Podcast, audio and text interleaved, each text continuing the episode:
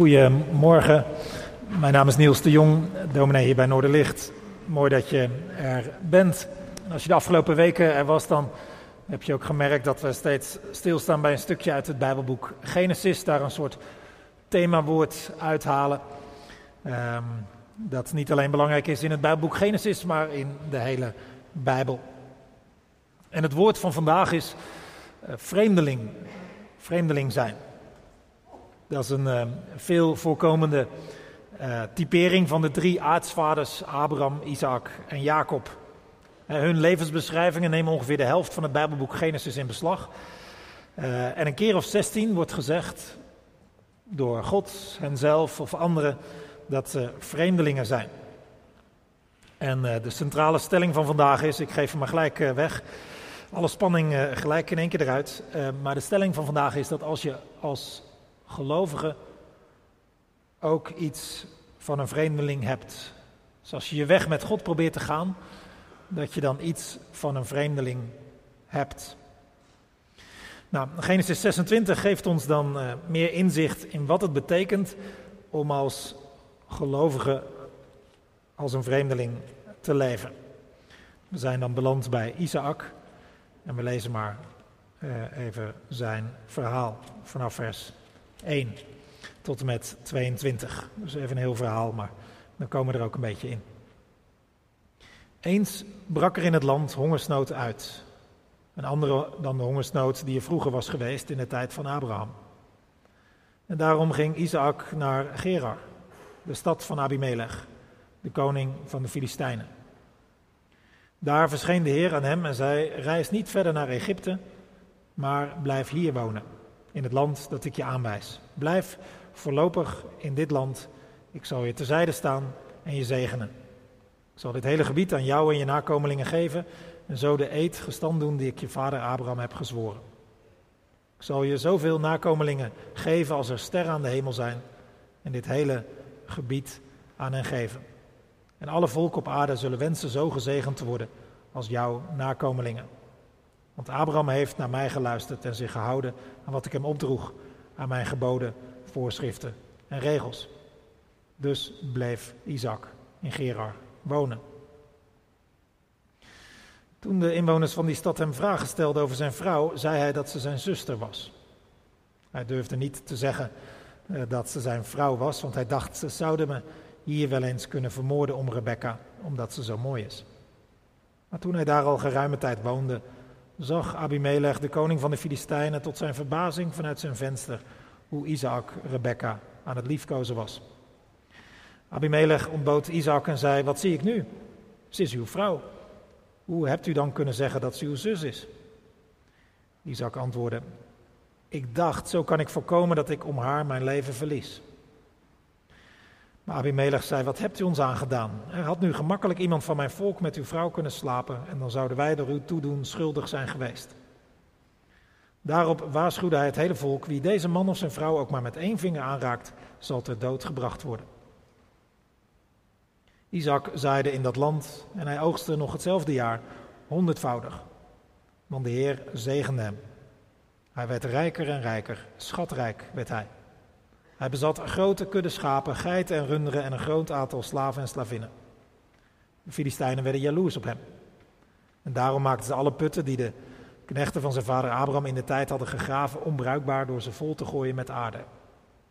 Het kwam zover dat Abimelech tegen Isaac zei: U kunt maar beter bij ons weggaan. U bent veel te machtig voor ons geworden. Toen vertrok Isaac en sloeg zijn tenten op in het dal van Gerar. En daar bleef hij wonen. De waterputten die in de tijd van zijn vader Abraham waren gegraven en die de Filistijnen na Abrahams dood hadden dichtgegooid, groef Isaac weer open. En hij gaf ze dezelfde naam als zijn vader ze had gegeven. Ook Isaaks knechten gingen in het dal aan het graven en zij troffen er een bron met helder water aan. Maar de herders uit Gerar maakten ruzie met Isaaks herder. Dat water is van ons, zeiden ze, omdat hij daarover oneenigheid met hem had gekregen, noemde hij die naam noemde hij die bron Ezek. Toen groeven ze een andere put en ook daarover kregen ze ruzie. Hij noemde hem daarom Sitna. Daarna trok hij verder en weer groef hij een put en hierover ontstond geen oneenigheid. Hij noemde hem een regelbod, want, zei hij, nu heeft de Heer ons ruimte gegeven in dit land en kunnen wij ons uitbreiden.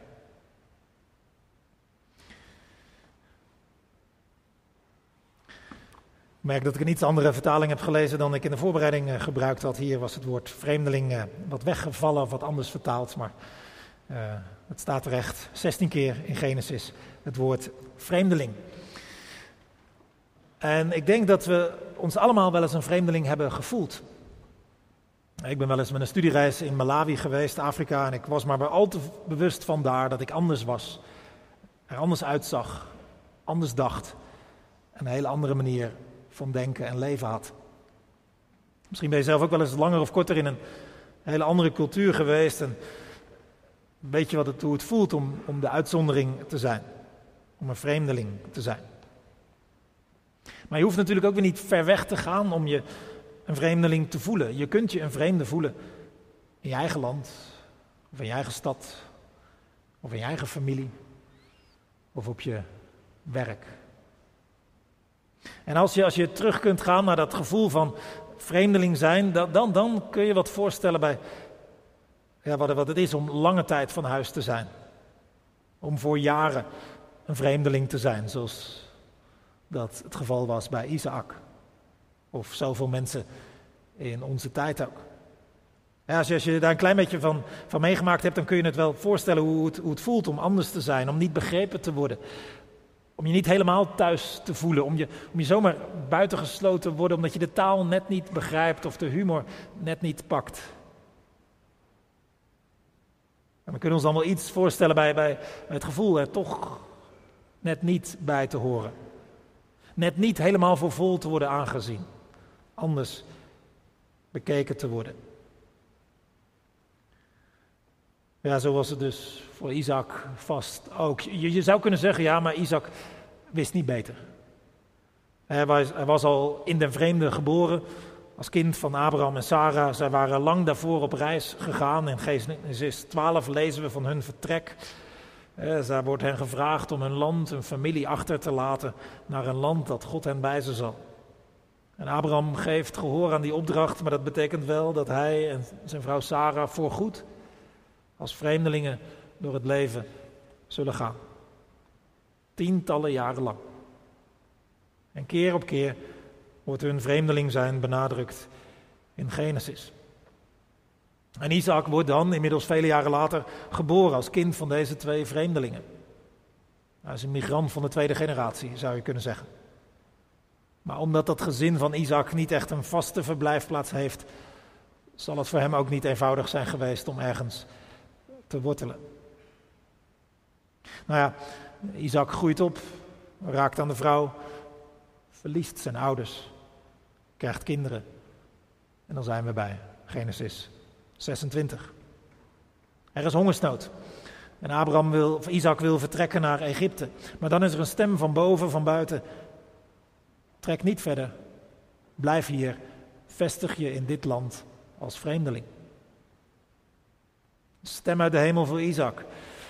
Misschien iets waar we ook wel eens aan denken, dat zou toch helpen, makkelijk zijn om in God te geloven. Maar zoals zo vaak in de Bijbel is het bij Isaac ook zo dat hoe helderder de stem uit de hemel is, hoe meer het tegen iemand ingaat, hoe meer het de eigen plannen in de war gooit. Isaac had hier ook andere plannen gehad. Hij was op weg naar Egypte. Maar dat was dus niet de bedoeling. Hij moest blijven waar hij was. Het is niet duidelijk waarom Isaac dacht om naar Egypte te gaan. Misschien omdat zijn vader dat ook gedaan had toen die met een hongersnood te maken had gehad. Maar dat was niet echt een mooi verhaal geworden. Integendeel, en ook, ook in later tijden, als het hele volk Israël in Egypte belandt, dan, dan, dan, dan komt het ook klem te zitten. Dus Egypte in de Bijbel staat ook vaak voor klem zitten, vastzitten, ellende. En misschien wil God Isaac wel die ellende besparen en moet Isaac daarom in Gerar blijven. Nou ja, hoe het ook zij, het, is sowieso een thema in dit verhaal dat Isaac in het spoor van Abraham gaat. Er gebeuren diverse dingen in dit verhaal die doen herinneren aan ervaringen van Abraham. bijvoorbeeld dat Isaac niet eerlijk is over zijn vrouw, maar zegt dat het zijn zus is. En dat het dan ontdekt wordt, precies hetzelfde had Abraham ook meegemaakt. En dat Isaac die putter die zijn vader geslagen had, weer probeert open te gooien. Dat is ook weer, hij gaat in het spoor van zijn vader. Zeven keer valt ook de naam van Abraham in dit verhaal. Zo vader, zo zoon, is de boodschap van dit hoofdstuk. En zoals bij Abraham dat vreemdelingschap hem niet per ongeluk was overkomen, maar dat God hem dat gevraagd had, zo is dat vreemdelingschap voor Isaac ook niet iets wat hem nou, overkomt, dat het leven zo toevallig loopt, maar dat het de bedoeling is. Hij moet daar blijven waar hij een vreemdeling is en niet thuis. In ieder geval voorlopig. En na Isaac zal zijn zoon en derde aartsvader Jacob in hetzelfde spoor van dit vreemdelingschap gaan. En nog weer later hun nakomelingen ook. Op meerdere momenten en meerdere manieren. En dat was al door God tegen Abraham gezegd. Besef goed dat je nakomelingen als vreemdeling zullen wonen in een land dat niet van hen is. En die Israëlieten in later tijden, die zichzelf dus ook regelmatig terugvonden in een situatie van vreemdeling zijn, die konden terugvallen op deze verhalen van die aartsvaders, Abraham, Isaac en Jacob. Maar dat, dat, dat, dat zijn dan een soort voorbeeldfiguren voor die Israëlieten. Prototypes kun je dit ook noemen. En wat die aartsvaders meemaakten, dat, dat zien die Israëlieten ook bij zichzelf gebeuren. En die uitdagingen en verleidingen waar de aartsvaders mee om moesten gaan, daar moesten die Israëlieten ook mee omgaan. En die Israëlieten konden dus van die aartsvaders leren. Wat wel en wat niet de bedoeling was. Maar die aartsvaders Abraham, Isaac en Jacob zijn niet alleen een soort prototypes voor de Israëlieten in bijbelse tijden, maar ze zijn dat nog steeds voor alle gelovigen.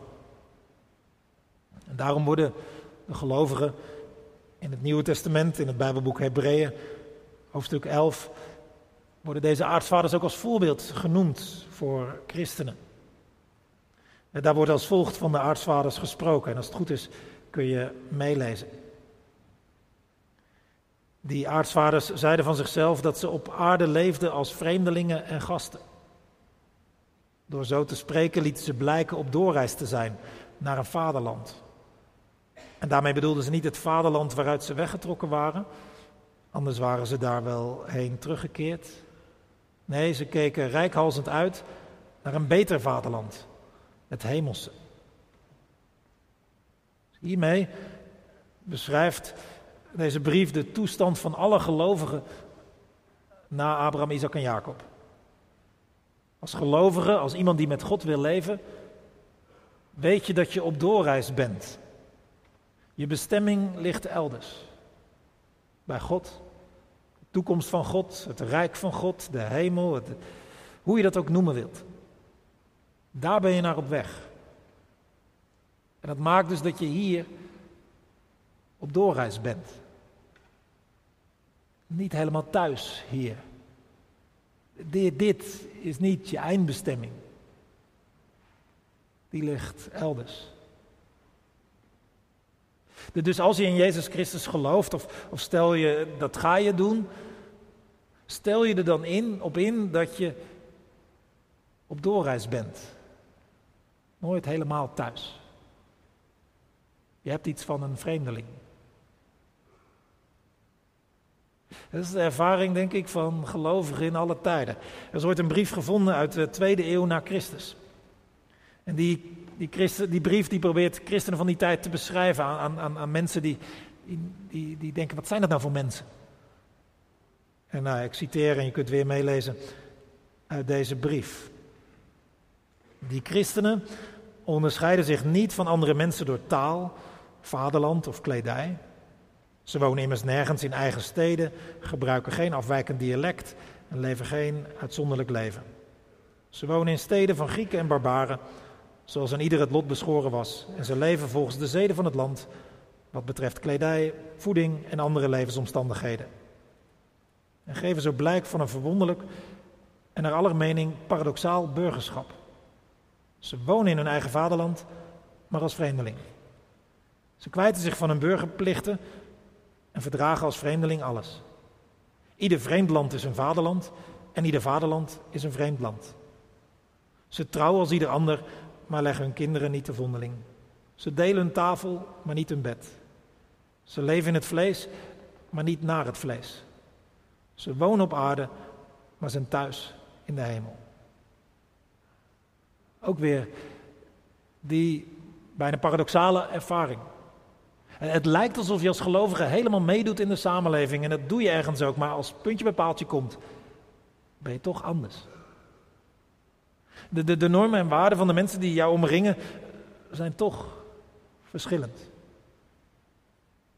Volgens die brief uit het Nieuwe Testament, volgens die brief van Diognetus, volgens het verhaal over Isaac, hoort dat erbij om als gelovige te leven als een soort vreemdeling.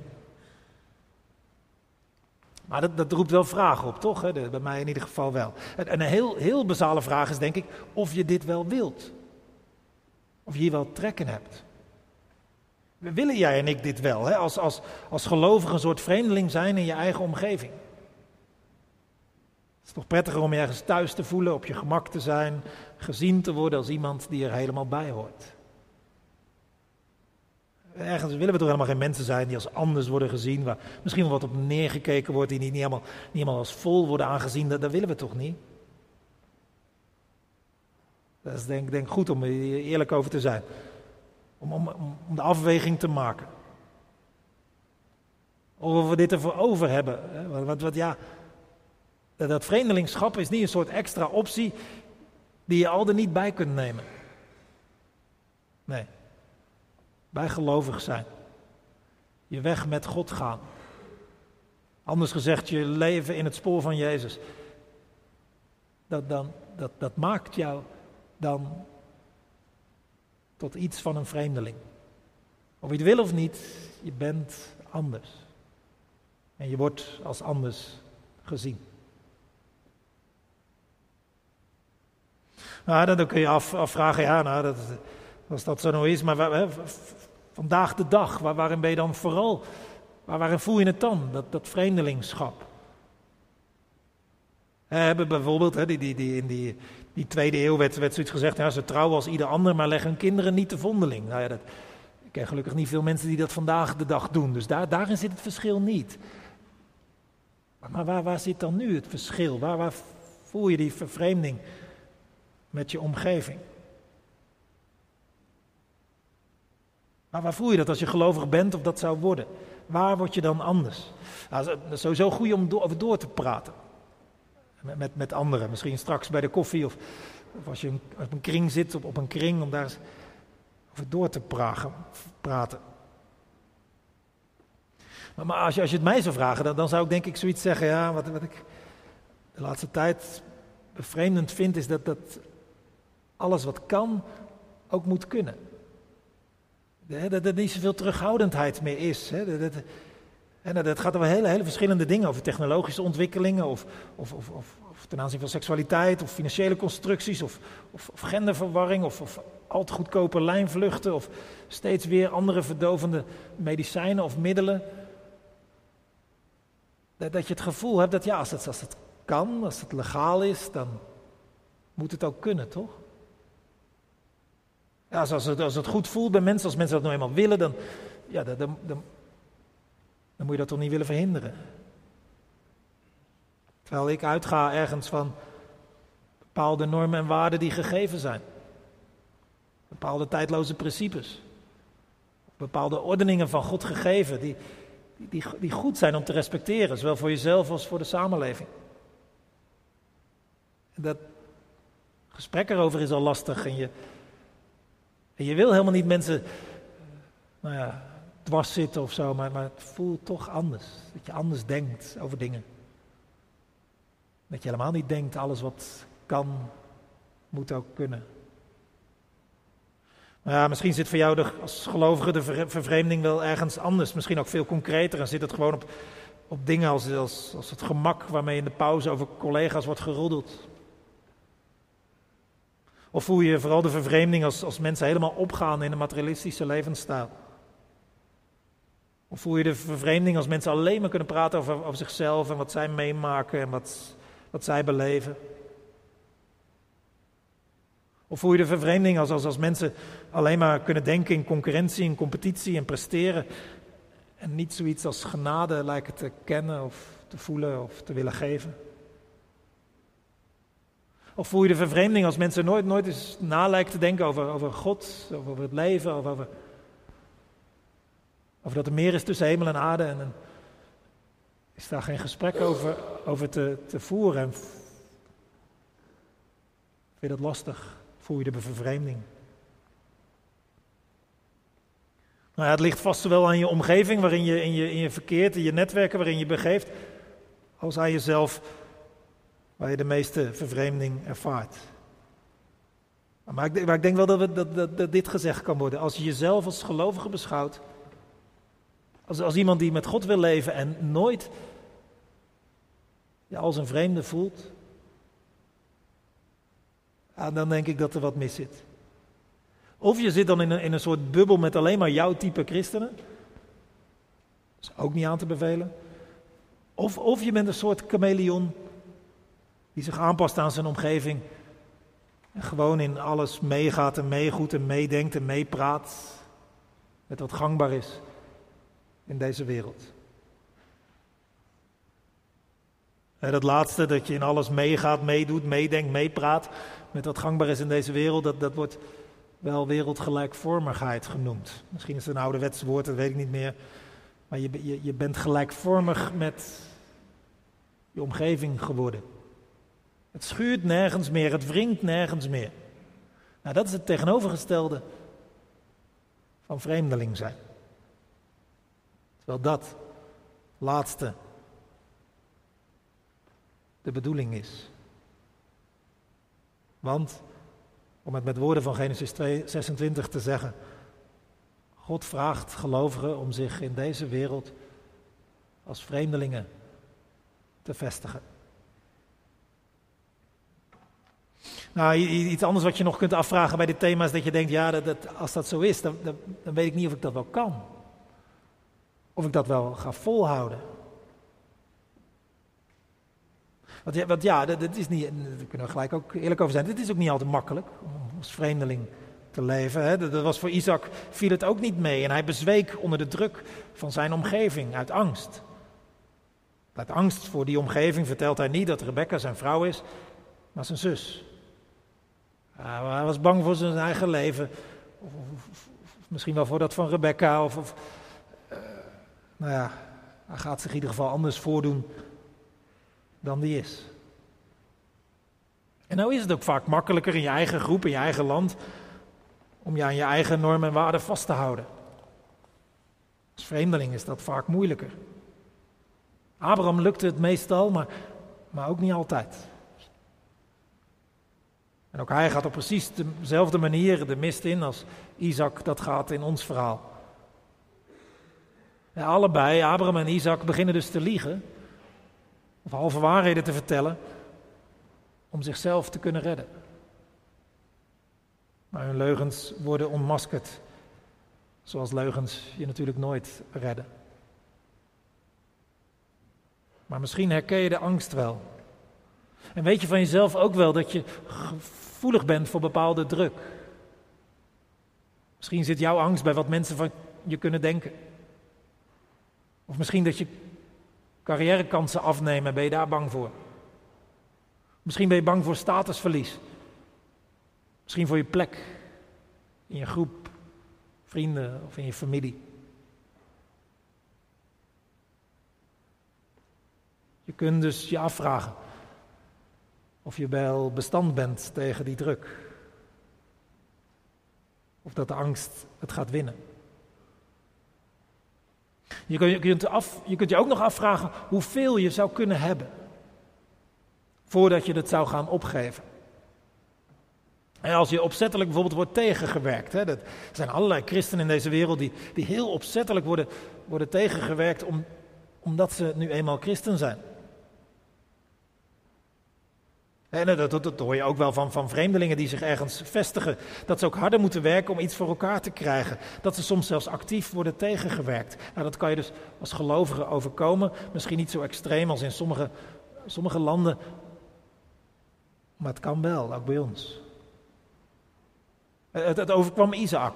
Het begon allemaal goed daar in Gerar. Geen probleem dat hij er was. Hij kan ook gewoon zaaien en oogsten. En hij staat in goed contact met de koning van die regio. Maar op een gegeven moment slaat de houding richting Isaac om. Vooral als die honderdvoudig gaat oogsten. Die Isaac die, die, die zaait daar en dat, wordt, dat is zo'n succes. Hij wordt schat hemeltje rijk. En dat vinden de mensen in Gera wel lastig. En ze worden jaloers. Het wordt hem niet gegund. Gebeurt natuurlijk ook vaker. Dat vreemdelingen sneller met jaloezie worden bekeken als het hen opeens bovengemiddeld goed gaat. Joodse mensen hebben er eh, vaak genoeg in de geschiedenis last van gehad. Hè? Omdat ze nogal eens goed met geld waren, werden ze rijk. En die rijkdom was een goede voedingsbodem voor jaloezie, voor complottheorieën, voor antisemitisme. Nou ja, in het geval van Isaac is de situatie op een gegeven moment niet meer houdbaar en hij wordt gevraagd weg te gaan. In Gerar vinden ze een, een bedreiging geworden. Maar als die weggaat, houdt het niet op. Het leven wordt Isaac zuur gemaakt. En dat doen ze door steeds weer die waterputten die Isaac had opengemaakt, weer dicht te gooien met aarde. Er wordt hem blijkbaar echt niks meer gegund. Wordt actief tegengewerkt. En die Isaac die reageert daar bewonderenswaardig op. Hij gaat er niet, hij gaat er niet tegen in, maar geeft ook niet op. Hij trekt gewoon weer verder en probeert het weer. En als er weer een conflict ontstaat, trekt hij nog weer wat verder, probeert het weer. Net zo lang totdat hij ruimte krijgt. En daar dankt hij God dan voor. Ja, Isaac is natuurlijk niet de laatste geweest die, die tegengewerkt is. Vanwege zijn vreemdeling zijn. En hij is ook niet de laatste die tegengewerkt is vanwege zijn gelovig zijn. En het kan jou en mij ook overkomen. Om wat voor reden dan ook. Probeer je best te doen, word je tegengewerkt. Isaac geeft denk ik het goede voorbeeld. Niet uit je tent laten lokken. Gewoon verder gaan. Niet, niet opgeven. Net zo lang. Tot je de ruimte en de rust krijgt. Makkelijk? Nee, vaak niet. Het was voor Isaac vaak niet makkelijk. En eerlijk is eerlijk, als een vreemdeling leven in deze wereld is ook lang niet altijd makkelijk. Maar ik hoop dat dit helpt. Voor Jezus was dat het ook niet. Als we met de bril van Genesis 26 naar Jezus kijken, dan, dan zien we namelijk ook hoe het voor hem was om als een soort vreemdeling op deze aarde rond te wandelen. Met de bril van Genesis 26 op zien we dat Jezus op een bepaald moment ook moet vluchten. Dat er gevaar is. En zo komt hij wel in Egypte terecht. Jezus komt klem te zitten. Keer op keer op keer. En als we via Genesis 26 naar Jezus kijken, dat, dan, dan zien we dat Jezus ook zo vaak als een vreemdeling was. Zelfs in zijn eigen familie is hij een vreemdeling. Ze begrijpen hem niet, ze kunnen hem niet volgen en willen hem onder dwang terughalen. Zijn eigen volksgenoten voelen hem ook niet aan. Begrijpen hem niet, willen hem niet, moeten hem niet. Zelfs zijn eigen leerlingen. Die kunnen hem ook zo vaak niet volgen en niet begrijpen. Jezus had zo vaak geen echt thuis. Daarom kan hij ook tegen iemand zeggen die hem wil volgen, weet je het zeker. Vossen hebben holen. Maar ik heb nog geen steen waar ik mijn hoofd kan neerleggen. En met de bril van Genesis 26 op zie je, zie je diezelfde actieve tegenwerking, maar dan nog erger. Nog harder, nog openlijker. De oorzaak lag ook in jaloezie. Godsdienstige leiders konden het toen niet hebben dat de aandacht voor Jezus groter was dan de aandacht voor hen. En ze vragen niet of Jezus wil vertrekken, maar ze gooien hem eruit. Uit de synagoge, uit de samenleving, uit Jeruzalem, uit het leven. Totdat er geen plek meer was voor Jezus op deze hele aarde. En waarom ging Jezus nou deze weg van vreemdeling zijn? Van anders zijn? Van tegengewerkt worden? waarom ging hij die lange, moeilijke weg die hij niet had hoeven nemen? Heel simpel gezegd, om ons thuis te laten komen bij God. Om ons thuis te laten komen bij God. Om ons ooit, zelfs door die laatste tegenkrachten de dood heen, thuis te laten komen bij God en in Gods toekomst. Amen.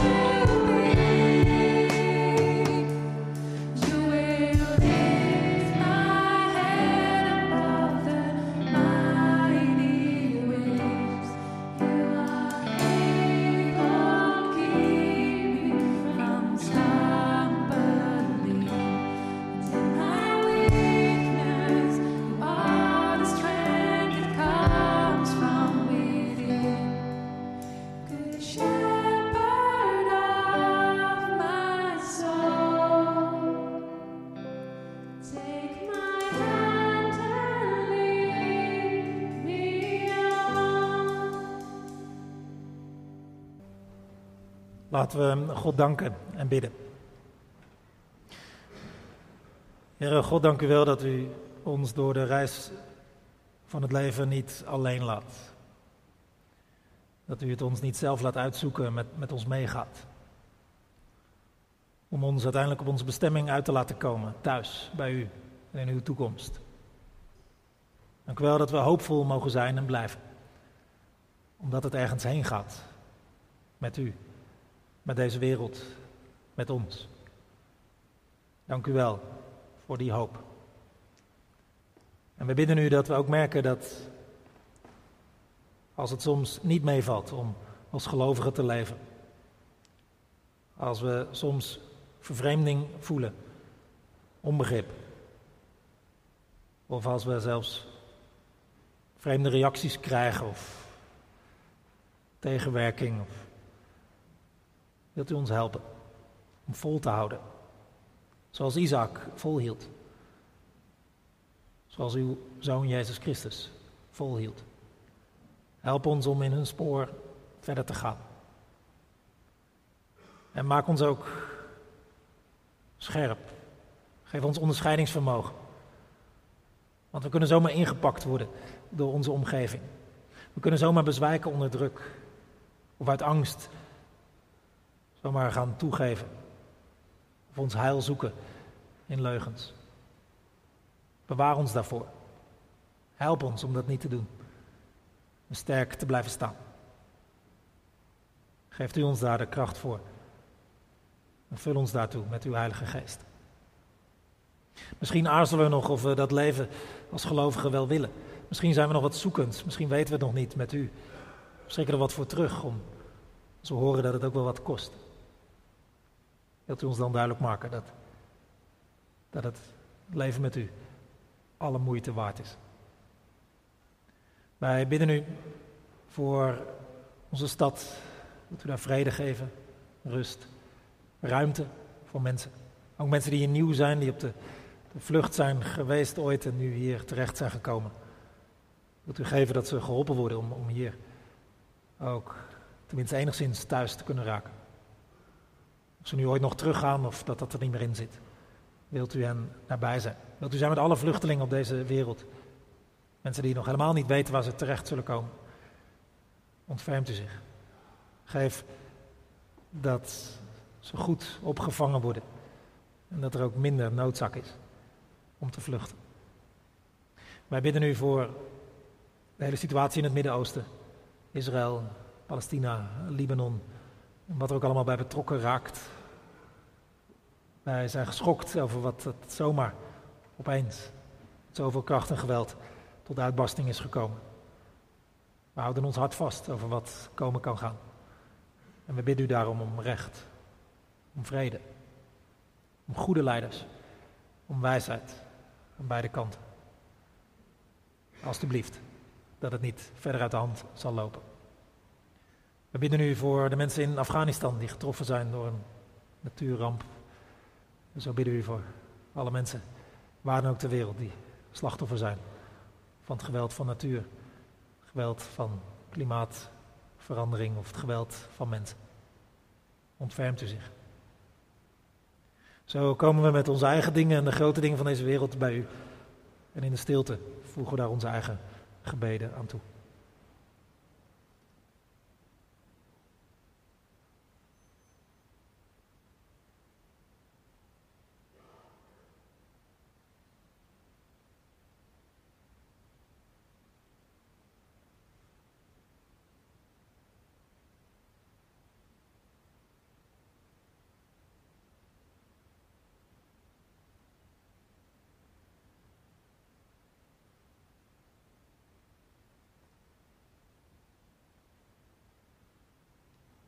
Hoor zo ons bidden en danken in de naam van Jezus Christus. Amen.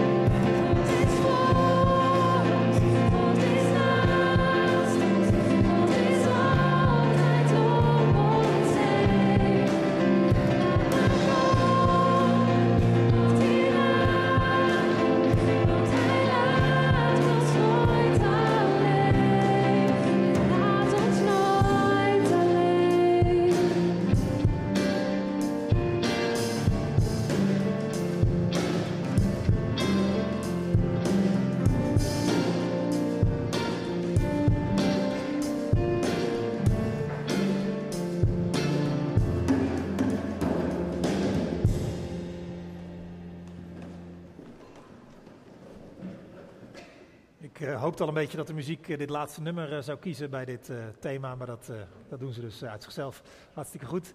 En voor nu en voor de komende tijd, wie je ook bent, waar je ook weer heen gaat, ga in ieder geval niet zonder de zegen van de Heer.